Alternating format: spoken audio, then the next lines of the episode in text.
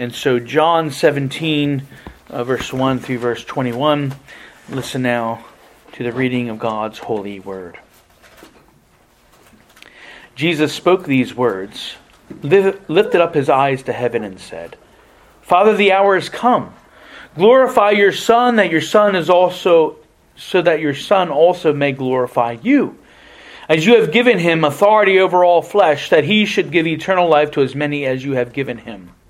And this is eternal life, that they may know you, the only true God, and Jesus Christ, whom you have sent. I have glorified you on the earth. I have finished the work which you have given me to do. And now, O Father, glorify me together with yourself, with the glory which I had with you before the world was. I have manifested your name to the men whom you have given me out of the world. They were yours. You gave them to me. And they have kept your word. Now they have known that all things which you have given me are from you. For I have given to them the words which you have given me, and they have received them, and have known surely that I came forth from you, and they have believed that you sent me. I pray for them. I do not pray for the world, but for those whom you have given me, for they are yours, and all mine are yours, and yours are mine, and I am glorified in them. Now I am no longer in the world, but these are in the world. And I come to you, Holy Father, keep through your name those whom you have given me, that they may be one as we are one. While I was with them in the world, I kept them in your name. Those whom you gave me I have kept, and none of them is lost except the son of perdition, that the scripture might be fulfilled. But now I come to you, and these things I speak in the world that they may have my joy fulfilled in themselves. I have given them your word, and the world has hated them because they are not of the world, just as I am not of the world. I do not pray that you should take them out of the world, but that you should keep them from the evil one. They are not of the world, just as I am not of the world. Sanctify them by your truth. Your word is truth. As you sent me into the world, I also have sent them into the world. And for their sakes I sanctify myself, that they also may be sanctified by the truth. I do not pray for these alone, but also for those who believe in me through their word, that they all may be one, as you, Father, are in me and I in you, that they also may be one in us, that the world may believe that you sent me. Let's seek the Lord's blessing on this, his holy word. Oh, gracious God in heaven, we rejoice and give thanks again that we have this opportunity to come to study your word. And we just pray that your Spirit would be at work in our hearts even now, preparing us to receive the truth of your word, and that as it goes forth, it would find within each of our hearts that rich, fertile soil, which will bring about a great and abundant fruit for your glory. And so we ask for your blessing now upon your word. In Jesus' name we pray. Amen.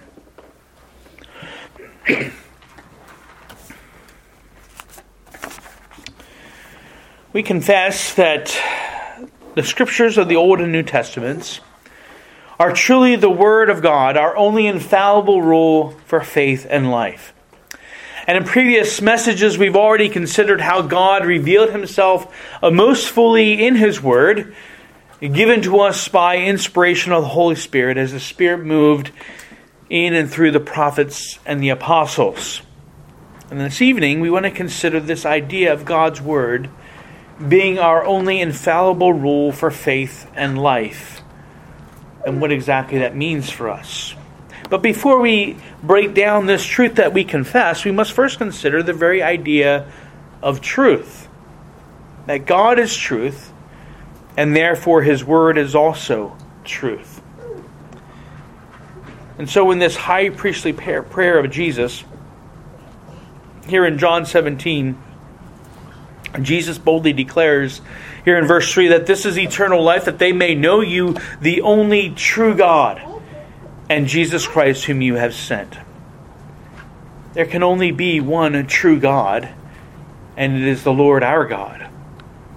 But there are several ways in which God is true. True can mean that something is genuine, that it's the uh, authentic, it's the real deal. And this is what Jesus has stated, and it's what's been confirmed previously. For example, the prophet Jeremiah said, But the Lord is the true God, He is the living God and the everlasting King. There can only be one true God. When you think about what God encompasses, there can only be one, there can only be one true God. All other gods are merely idols, fashioned by the imaginations and the hands of men. So God alone is the true God. But true can also refer to the idea of, of veracity, that God is, is truth, that there's no error or shadow of darkness in him. And as God is, and he speaks the truth, he can't lie or sin. And this is the meaning of Jesus' declaration in John 14 6 when he says, I am the way, the truth, and the life. No one comes to the Father but through me. And Jesus is the one true path to God the Father. All other paths are lies and deceits and are filled with error. Jesus is the truth, the one true way. But then finally, true can refer to the idea of faithfulness. That God is faithful, that He is reliable, and that He is true to His word and His promises. That is, when He speaks and makes that promise, we know that it will actually come about because God is true, well, then he can be trusted. And if he speaks and reveals himself, this true God speaks to us and reveals himself through his word, well, then we had better listen to him because he only speaks the truth. And the truth is what we need to hear. Well, because God is truth, then, of course, his word which he's given to us is also true. And we see this declaration made by Jesus again, this high priestly prayer. Again, as we noted in verse 3, Jesus said, God is the only true God. And here Jesus is affirming that he's faithfully, that he's, he's truthfully now fulfilled the purpose thus far that the Heavenly Father appointed for him. He has made known the way of salvation and eternal life to his disciples, and he has shown them and revealed to them the glory of the Father. In verse 6, he says, I have manifested your name to the men whom you have given me out of the world. And so Jesus has declared this truth, revealed this truth to his disciples. But as Jesus continues his prayer for the disciples, he emphasizes the truth of God's word that he passed on to them, in which they'll now go and bear witness to the world. And so, for example, in verse 8, he says, For I have given to them the words which you have given me. So, God, the Father, passing on, who is true, passing on to the Son the true words, and the Son has now faithfully passed them on to the disciples. And then in verse 14, I have given them your word. And then in verse 17, Jesus makes clear that God's word is the truth. Sanctify them by your truth. Your word is truth. And it's this word of truth that Jesus will now send out the disciples, uh, soon to be apostles, as he concludes his prayer by praying for those who actually then receive the witness and the testimony of the apostles and who will believe in, uh, in him for salvation because of their witness. They will go forth proclaiming this word of truth and through the work of the Holy Spirit, they'll commit that truth to writing so that future generations, even we ourselves, might now know and believe the truth of God. And this truth will be a rule and a guide to those who hear and believe it. That is, it will have the very authority of God within it because it is the very Word of God. And as we apply this truth to our lives, it will lead and guide us to the fullest revelation of God's truth, even Jesus Christ, as it sanctifies and cleanses us, conforming us to the perfect image of Christ. And we looked at that a little bit this morning. And so God's Word has authority in our lives. The Bible, because it is the Word of God, is true, and therefore it is also authoritative. Now, it doesn't derive this authority from, from man or from the councils of men or even from the church. This is contrary to how most people really think of, of the Bible. They look at the Bible and say, oh, well, the, the, the early church decided that this is God's Word. and so we receive it that way. No, that's and that's the, the teaching of the Catholic Church that the Church confers authority on the Word of God. We confess that because it's the very Word of God, that the truth is self-evident within it. It testifies to itself of its truthfulness coming from God. And so, also for the, for example, you may have seen this. There's a kind of a common sentiment that sometimes Christians uh, express and, and sadly erroneously express. And they'll say, you know, in referring to the Bible and maybe a particular teaching of the Bible, they'll say, well, God said it and I believe it. That settles it. But this basically implies that for the matter to be settled, well, then I must believe it. And if I believe it, well, then the Word of God is allowed to stand as true. Well, when you think about it and unpack this, this actually gives the individual the power to decide whether God's Word is authoritative or not. So it denies the intrinsic authority of God's Word, of, of the Bible, as being the very Word of God, and it leaves it up to the individual to decide. So the more accurate objective phrase would be God said it. That settles it. Having nothing to do with whether I believe it or not, it's God's word, therefore it's true. That settles it. Otherwise, if no one believed the Bible was the Word of God, well, then the result would be that the authority and truth of God's Word would just cease to exist, right? If it was dependent upon us, well, then it wouldn't exist because we wouldn't believe God's word. So God's word is true because God is true. And God's word testifies within itself that it is true. And because God's word is true, it has authority in our lives. It is a rule by which we ought to believe and express our faith and how we are to live our lives. But when we say that the Word of God is our only infallible rule for faith and life, there are two other things that we must also acknowledge. That is, as truth, God's Word is inerrant and infallible. So, what do these words mean? Well, inerrancy is closely tied to the fact that God's Word is truth. Inerrancy simply means that there are no errors in the Bible. It's true and it's perfect. Again, this is related to the very character of the one who gave it, God Himself. God is perfect and true. Therefore, His Word is perfect and true because it's His revelation of Himself. And then we know that God doesn't lie, and in Him there is no darkness. And so God is truth, and when He gave His Word to mankind, He gave man truth, and there again is no darkness in it at all. And so, for example, in Psalm 18, verse 30, as for God, his way is perfect. The word of the Lord is proven. He is a shield to all who trust in him. So, because God is perfect, his word is, is proven. That is, it needs no defense for it to stand as perfect. In Psalm 19, the law of the Lord is perfect, converting the soul. The testimony of the Lord is sure, making wise the simple. The statutes of the Lord are right, rejoicing the heart. The commandment of the Lord is pure, enlightening the eyes. The fear of the Lord is clean, enduring forever. The judgments of the Lord are true and righteous altogether. The perfection of God's word is what gives it its power. Only the perfect word of God can bring a sinful man to salvation.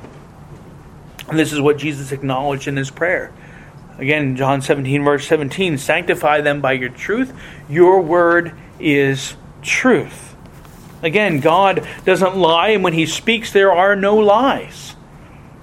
And since God breathed the words of the Bible, well, they are indeed perfect and without error. But the Bible does contain lies. That is, though the Bible as God's Word is perfect, true, and without error, it does contain imperfection. It does contain lies and it does contain errors. But it does so only in that it accurately reports these imperfections lies and errors. And so, for example, back in Genesis 3, we read this the, the serpent said to the woman, You will not surely die. Right? That was the first great lie.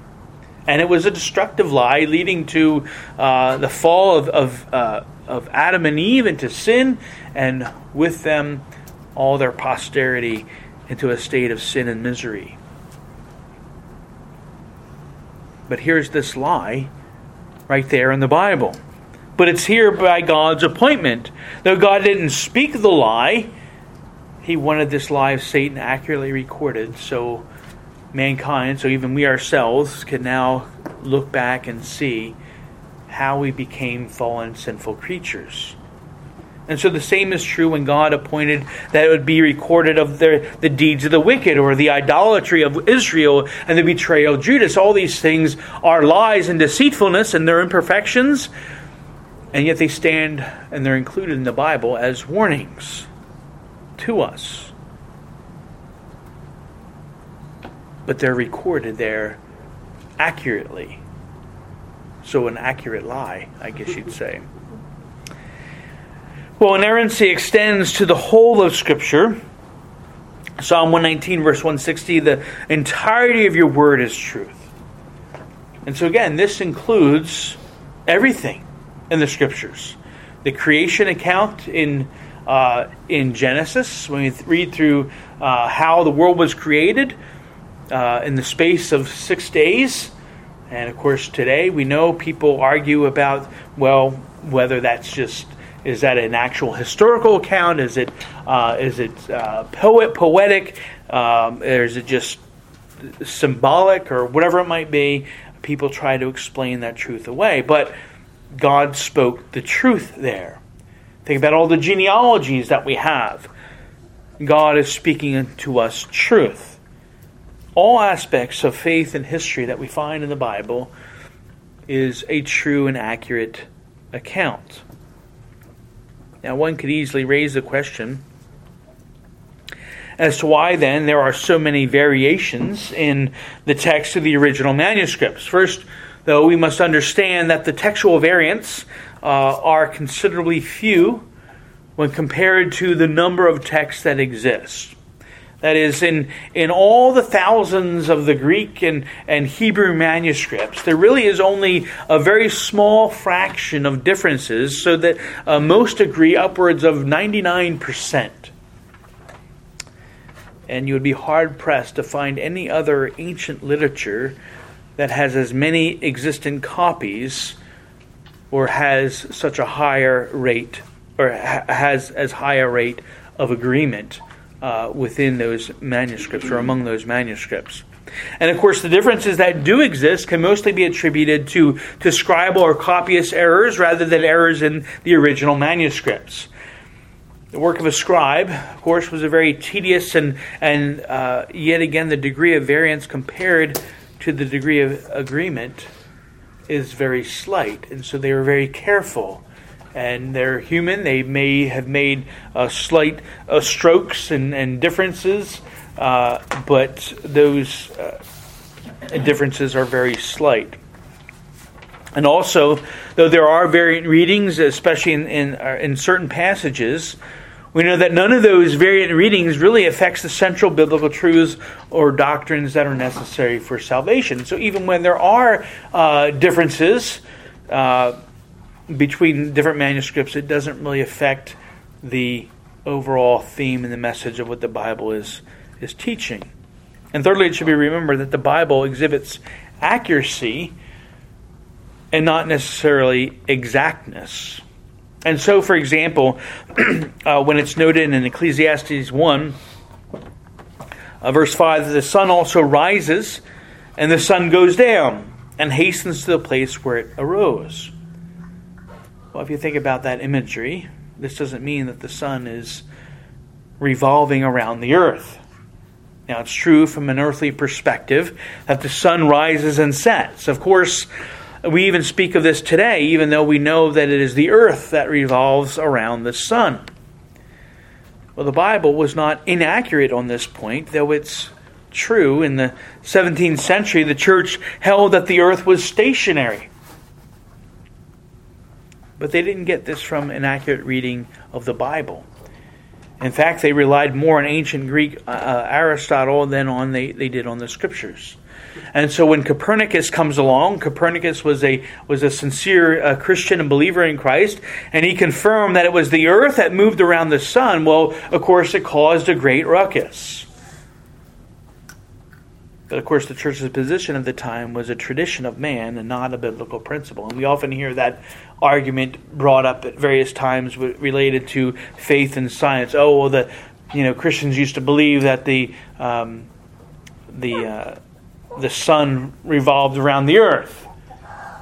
Well, the man who showed us that that wasn't true was a Christian, and the church had, um, and again, show, showing us one of the errors of uh, the Roman Church at the time. And so, what the Bible says about science is true given the understanding of the time in which it was written. And that's how we should read and understand the Bible. That sometimes it's not necessarily meant to be a scientific textbook, but what it reveals to us about the uh, created world, about science and what we know, it is proven true over and over and over again. And so the Bible is inerrant, that is, it's without error. Well, next we have infallibility. And infallibility basically means that the Word of God is reliable and trustworthy because it is without error. the Bible contains truth, we can trust the Bible as being the very Word of God. And so, again, we see that infallibility is closely related to inerrancy. Obviously, if God's Word is perfect and without error, then it can be relied upon, it can be trusted, and it can be believed. Again, Psalm 119, 160. The entirety of your word is truth, and every one of your righteous judgments endures forever. So only truth endures forever. And God's word is truth. And since it endures forever, it is therefore trustworthy.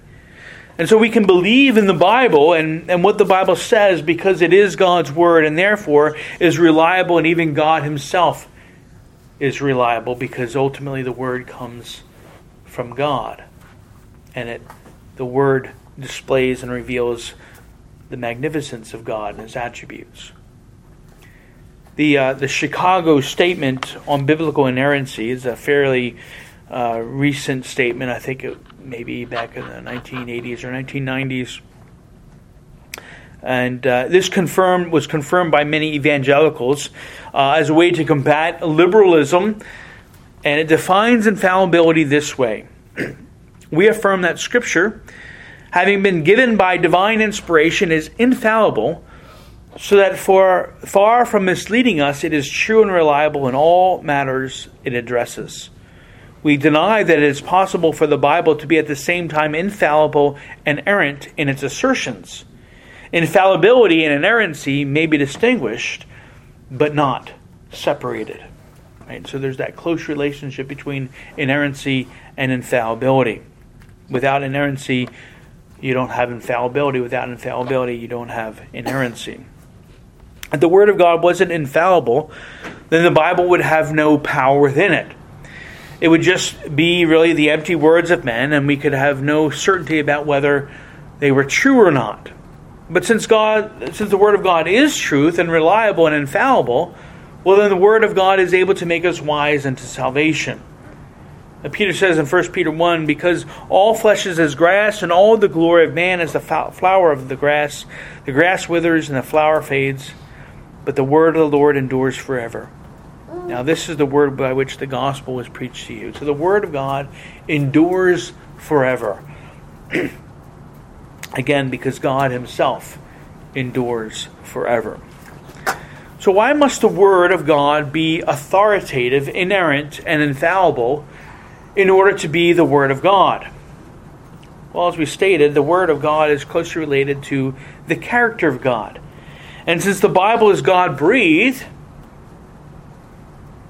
so if we deny the inerrancy and infallibility of the Bible, then the very character of God would be called into question. If we would strip authority from the Bible, well, then basically we're saying that God has no authority in our lives. Indeed, if we can't trust the Bible because it has errors, because it's untruthful, or it's merely the opinions of men, then how can we trust God who has revealed himself in the Bible? If the Bible has errors and the Bible claims to be God's Word, then it must mean that God has lied to us or has been misleading us. If the Bible has errors, then how can we trust it? How can we know error from truth? What standard do we have to determine what is right and what is wrong? What rule of authority do we measure our lives by? But can you see the significance of these doctrines? If we take away the authority, inerrancy, and the infallibility of the Scriptures, then we're left with nothing worthy to stand on, nothing to stake a claim of faith in, nothing to give us life. Now, kind of the best way to to illustrate this is to consider a little bit of church history. And the doctrines of inerrancy and, and, and, infallibility and the authority of God's Word uh, came under fire, well, kind of pretty much from the beginning, but especially came under fire as far back as the 18th century with the rise of what we call rationalism. Rationalism rejected the supernatural and rejected divine revelation. And then by the 19th century, rationalism so 1700s now to the 1800s, rationalism began to influence the church, especially through the institutions of the church and the seminaries. And amazingly, what was once the birthplace of the Reformation, Luther's Germany, actually became the center of rationalism uh, in, the, in those seminaries. And much of this was through what was called higher criticism that is, studying the text of the Bible to determine their origin. But of course, at the root of this was a denial of the infallibility and inerrancy of this, the Bible, as science and the scientific method were now being applied to the, Bi- to the Bible and being used as the rule and standard. And so you see already the, uh, uh, the, the belief in the inerrancy and the infallibility of the Bible was put aside. And it's put aside when we're going to study the scriptures and, and figure out well, where did they come from. And so, obviously, if you deny the inerrancy and infallibility of God's Word, well, you're not going to come up with a very good reason when you're studying the Bible to find out what it truly says.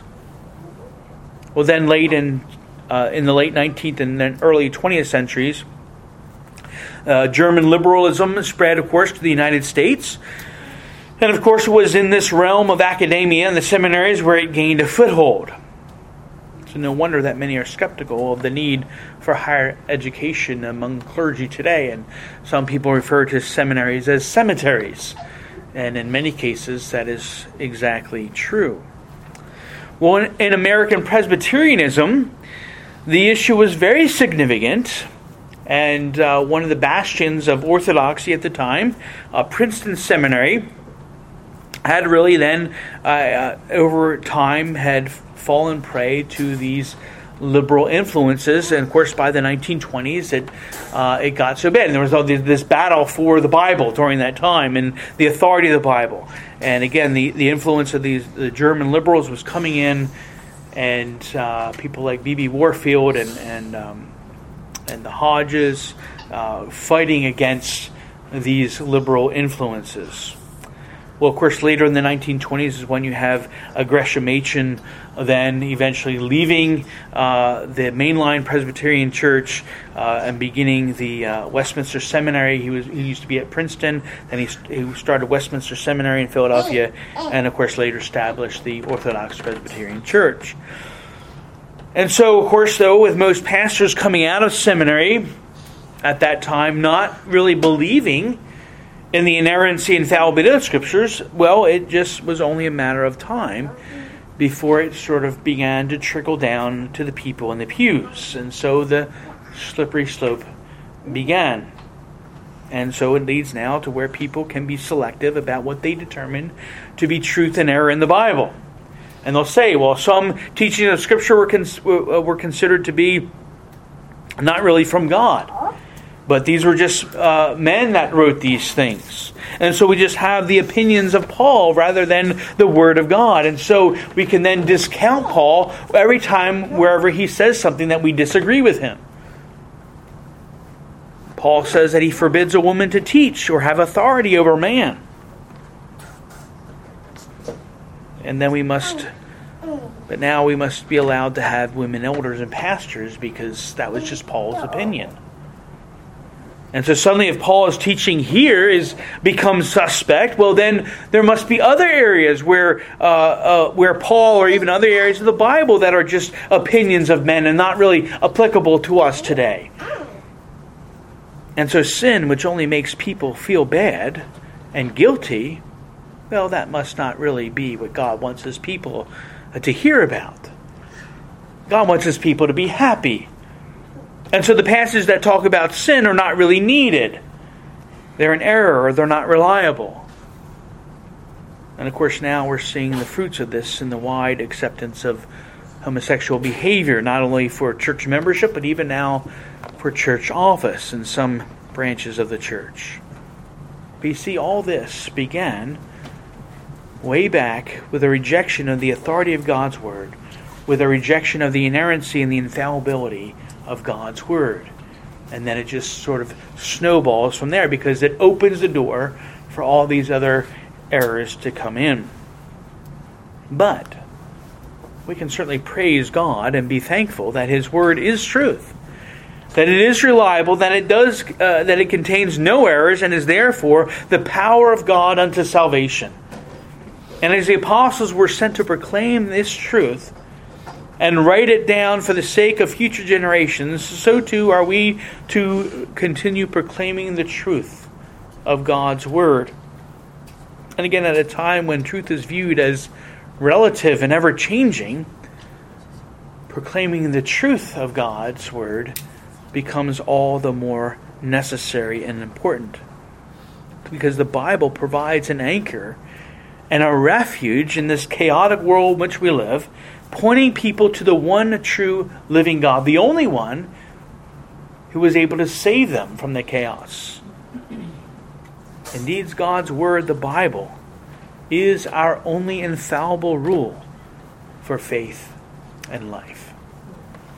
Let's pray. Oh, gracious God in heaven, we rejoice and give thanks to you for the truth that you have revealed to us, not only this evening, but the truth of your holy word. That it is our only infallible rule for faith and life. There are other rules and standards, but only your word is infallible, without error, that it's fully reliable. That it tells us all that we need to know for faith and what we're to believe concerning you and, and what duty you require of us and that we are to call to conform our lives to this truth, and that in doing so there is great blessing and reward. Because as the more we become conformed to the truth of your word, the more we are drawn closer and closer to that perfect image of our Lord and Savior Jesus Christ. And so we praise you and thank you for this truth. And we ask, Lord, that you would give us great boldness to proclaim this truth, especially in our world today where there is no truth, or people claim there is no truth, and people are just imagining their own truth. And it's leading to not only just not only foolishness, but it's leading to sin and and great destruction. And sadly we see even this in the church today where your truth is shunned and so we pray, Lord, that you would continue to be gracious toward us, that we would continue to faithfully proclaim your truth, to be a true beacon and light to this community, declaring the way of salvation through your Son, the only way, the true way, through Jesus Christ. And so we ask for your blessing upon us in these things, and that you would continue to reveal your truth to us. In the name of the Lord Jesus Christ, we pray. Amen.